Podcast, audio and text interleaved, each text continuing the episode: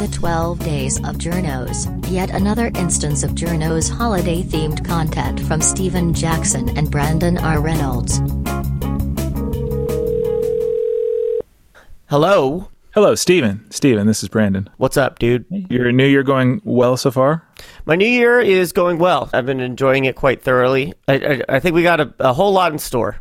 Yeah, the reflex of the journalism industry at this time of year when nothing else is going on is quick, let's pile in all of our predictions for the year. We just spent the whole last week doing reflections on Yeah. the year before. Now we got to say, here's what this year is going to be all about. Trends, yeah. And then spend the year being wrong about them for the most part.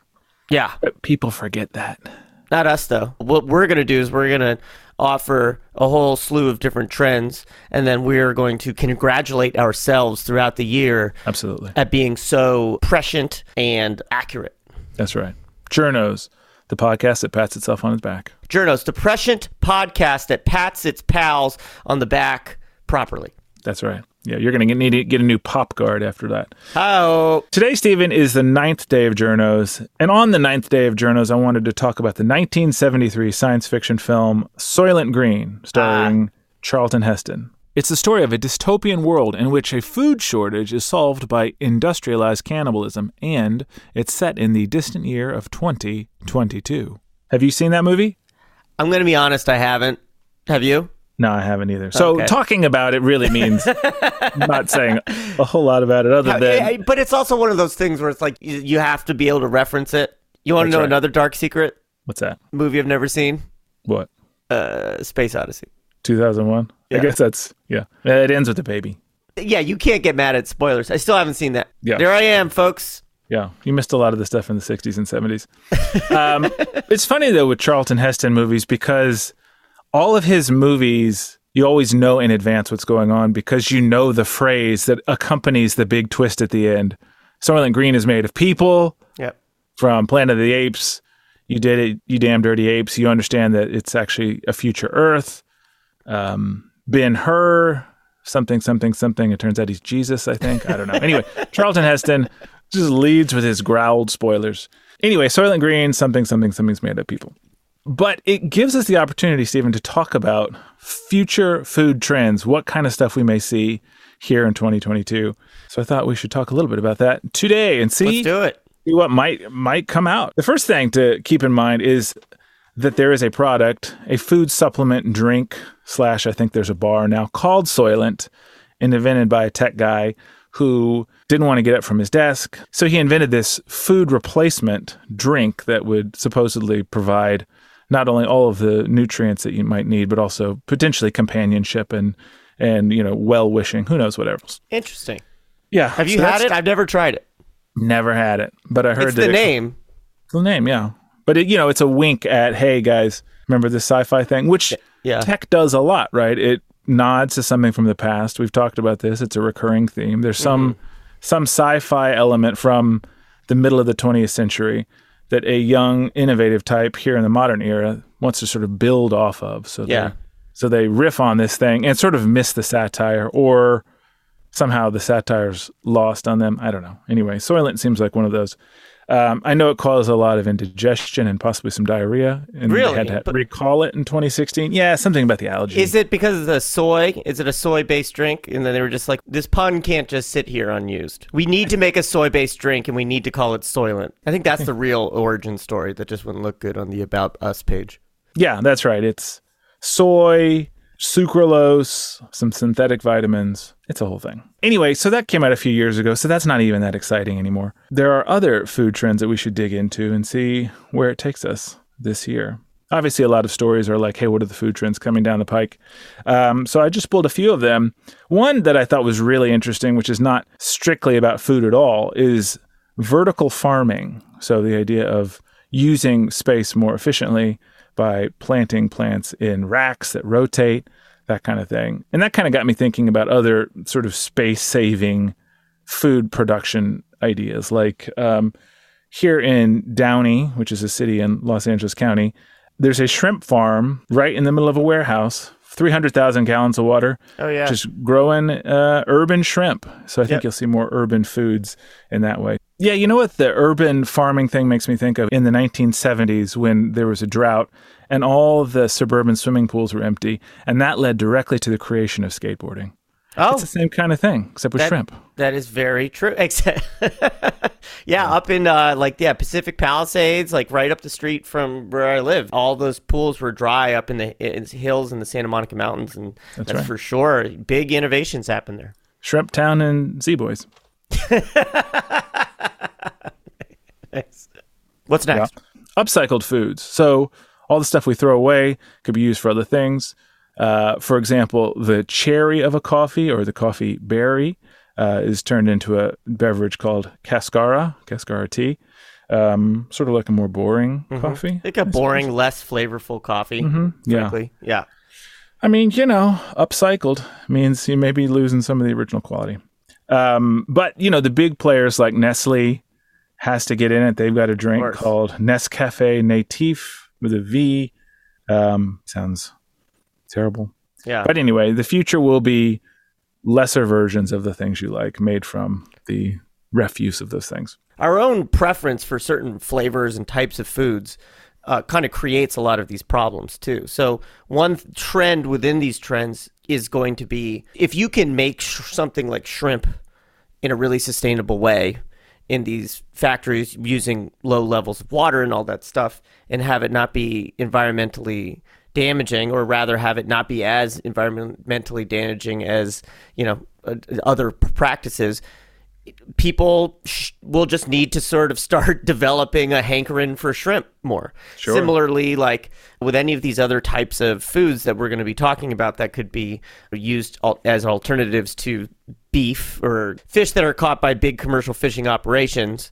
Like if we change our palate, right, like that will also lead to sort of more sustainable uh, farming and food production practices. Yeah, I think that's a great point. It's a balance between how we preserve the flavors that we really like Yeah. and how we also introduce new flavors that represent a more sustainable form of food production. So you see, I think plant-based meats, they've been working on this technology. Obviously, if you can get plants to produce a hamburger flavoring, Yeah. then you're in that shape. bleeds. Yeah, that's the big. Gotta- that was the big sell point of Impossible Burgers is that That's it right. kind of. bleeds. Yeah, Yeah. I'm not gonna lie. I'm still like a omnivore to the fullest, but those Impossible Burgers, good on them. They're pretty good.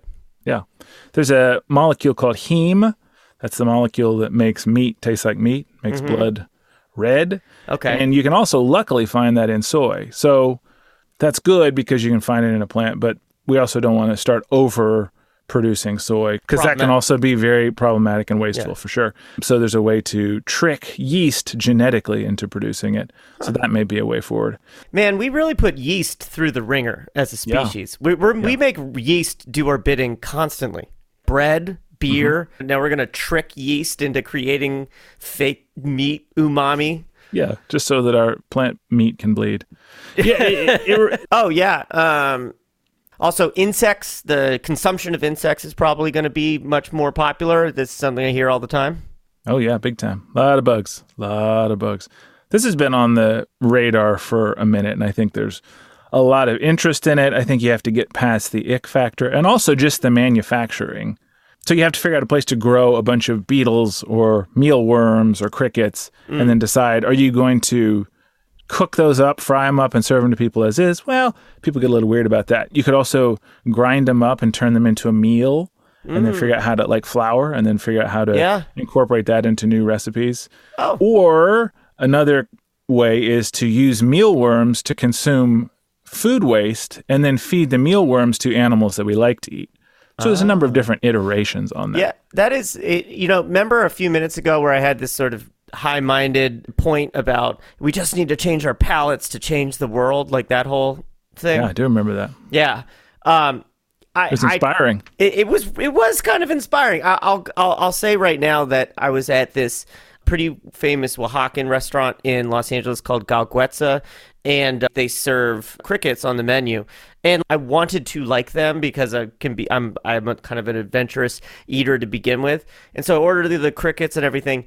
And honestly, I, I the gross it wasn't that they I thought they were gross like ooh I'm eating bugs it was just like I didn't like the taste of them I did not like it So while again that was like maybe a really good sort of monologue at the end of Act Two of a film about like change our taste to change the world. Yeah. I haven't been personally able to adopt that with crickets, at least. Yeah.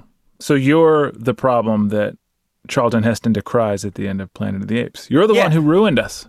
Yeah. Oh, definitely. I am the your- pro- well, especially your because crappy attitude about chapulines. Well, it's not only that. I have a crappy attitude about that, but I'll say things like, "Oh, we need to change our palate to change our world," and then like not be part of that solution. Well, you'll come around.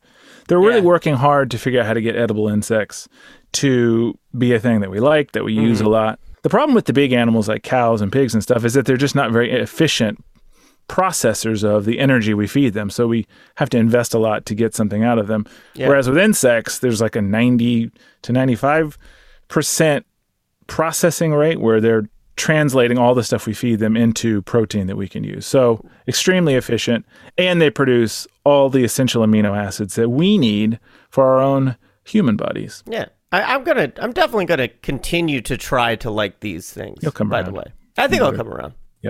Yeah. And you better do it soon because the investment bank Barclays said insect protein is going to be efficient. By 2050, the world population is expected to need up to 70% more food. Wow. That means bugs, baby. Yeah. Well, I like being alive more than I dislike the taste of crickets. Other flavors you can expect to get used to algae, same kind of thing. You can process it, use it for all these different things. Seaweed, Oh yeah, Another one? Seaweed's big thing. I mean, uh, according to this article I read from the Natural History Museum in the UK, there are around uh, ten thousand different types of seaweeds, with over six hundred and fifty types of seaweed uh, growing around British coasts alone, uh, and many of those are edible. So these things are out there, and that's also a really nice alternative to plants that are grown on land because uh, apparently more than a third of the world's soil is moderately to highly degraded. So as the soil all around the world becomes less and less able to support food crops, we are going to have to, there needs to be this sea change entirely about where we are sourcing the food. And I realized Soylent likes a pun. I, I like a pun. Sea change in our palates from land based plants to seaweed. There you go. That's a very literal pun. Also suggests that if we use more seaweed, we're going to at some point be at war with the otters. And It's Oh. going to be like Planet of the Otters. Planet of the Otters. That's like the ninth movie in the Planet of the Apes franchise. Cutest one yet. Um, rounding out this chit chat on the future of foods. So we're going to move away from future food itself into technology around food distribution and enjoyment. The big one that people won't stop yapping about is food delivery robots, because apparently humans bringing food to your door just isn't good enough. No. So you need little pods on wheels that'll come by. They're cute. Um, There's one in Santa Monica's. Uh, his, her, their name is Coco. Oh, yeah. um, Cute little box, got a little flag on it. You kind of watch it going down. You're like, woo. And it's going to take food to a specific person. Yeah. Yeah. Yeah. There's one at LAX. They debuted on Labor Day called Nom Nom. Very cute name. Uh, and it was supposed to deliver food and drink to people. That's Be weird. That weird. Interaction free. That's weird on Labor Day that you're introducing a robot that's, replacing human jobs. Yeah. See, again, again, technology misses the irony. misses the How irony did all they the time. not catch, catch I don't know. I have no idea. Another one that the city was plugging when they announced that they were going to get into the flying car business a little over a year ago. They also said we're going to get into the robot delivery business, and so they talked about partnering with this outfit called KiwiBot, which again, food delivery around town. One of those clients of the KiwiBot is the Blue Plate Taco Restaurant. The owner of that, Chris Newcomer, an appropriate name for a future leaning sorry, said, We're living in the future. So whether it's something that's going to be driving down the street, whether it's going to be a drone that might be delivering your burrito to the beach, you never know which way things are going to go. End quote. I feel like we're always living in the future. So that's always a sort of self justifying mechanism. Is That this a was- good idea? Is this a bad idea? I don't know. It's new, therefore it must be the future. Therefore, that's the way things are going. That way, if you were to dissect the sentence, it's like the, it's devoid of any meaning. Yeah. So whether that's series of things, you never know which way things are going to go. Right. I think it's the fake it till you make it school of thought when it comes to tech. Like, I don't know, if people adopt it, then it works. Yeah. And has worked for many things so far. Speaking of which, let's end on what is probably the strangest, but also kind of the nicest quote unquote innovation. I don't know if it's really an innovation because it's music played with your food. Yeah. Oh, tell me more. Well, Oxford University conducted a study exploring how listening to different kinds of music would affect the way you perceive taste. So they found that certain kinds of food would be perceived as more bitter or more sweet, depending on what sounds you were exposed to, Oh, Stephen. That's, that's crazy. So maybe if they played Sublime while you were trying to eat the cricket pizza, you might enjoy it more. I feel like that's sort of like, yeah, South Bay reggae punk is sort of the true auditory landscape against which you should be eating crickets. Yeah. So if you're going to invest your money in any kind of future food tech, don't gamble it on heme or beetles or algae. Just Yeah. invest in a cool band. Exactly. This reminds have I told you about the, the trend that will sweep the nation and the world at at some point? I don't know. You talk about a lot of trends, Steven. So It, it's called trough based cuisine. Mm-hmm.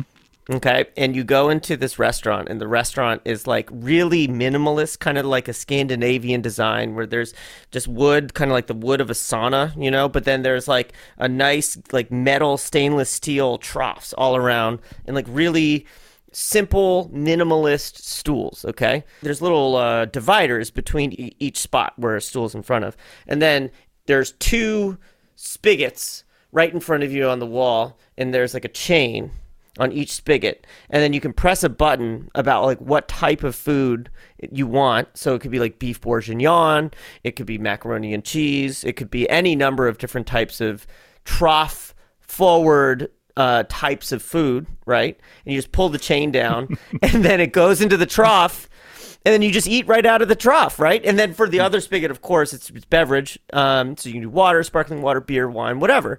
But that's also controlled either by buttons or an app on your phone. Well, we can figure that out. But the chain on either spigot is really important to the overall branding of the restaurant. So it's going to sweep the nation by storm. People are going to love it. And the name of the restaurant, you know what it is? no idea. Trough, like T R O F with like an umlaut over the O. Sure. Yeah. Yeah. That's an incredibly stupid idea. See? But the good news is it's only as stupid as everything else It- we've yeah. talked about so far, and less stupid than some of the others. Yeah, so that might not be my 2022 prediction, but it's like next 10 years. We'll see it. It'll happen once, and then this will be now the official archive of me having said this. That's enough for today, Stephen. It has been, quote, good talking to you about this. I'll see you tomorrow. All right, man. See you tomorrow. Journos is produced by Heather Eagle Ears Wilson.